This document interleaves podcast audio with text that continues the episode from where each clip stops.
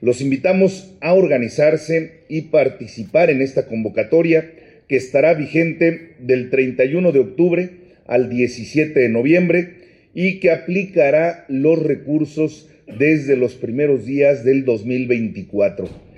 Queremos seguir mejorando los espacios comunes, seguir mejorando los condominios y además generar un ahorro a la economía de las familias, generar un ahorro a los bolsillos de los ciudadanos de la capital. Lo hacemos para mejorar su calidad de vida, para mejorar su entorno, su, su, metro cuadrado más cercano, que es el de sus condominios, que es el de